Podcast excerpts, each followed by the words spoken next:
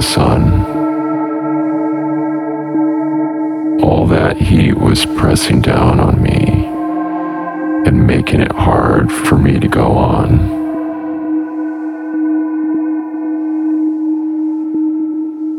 And every time I felt the blast of its hot breath strike my face,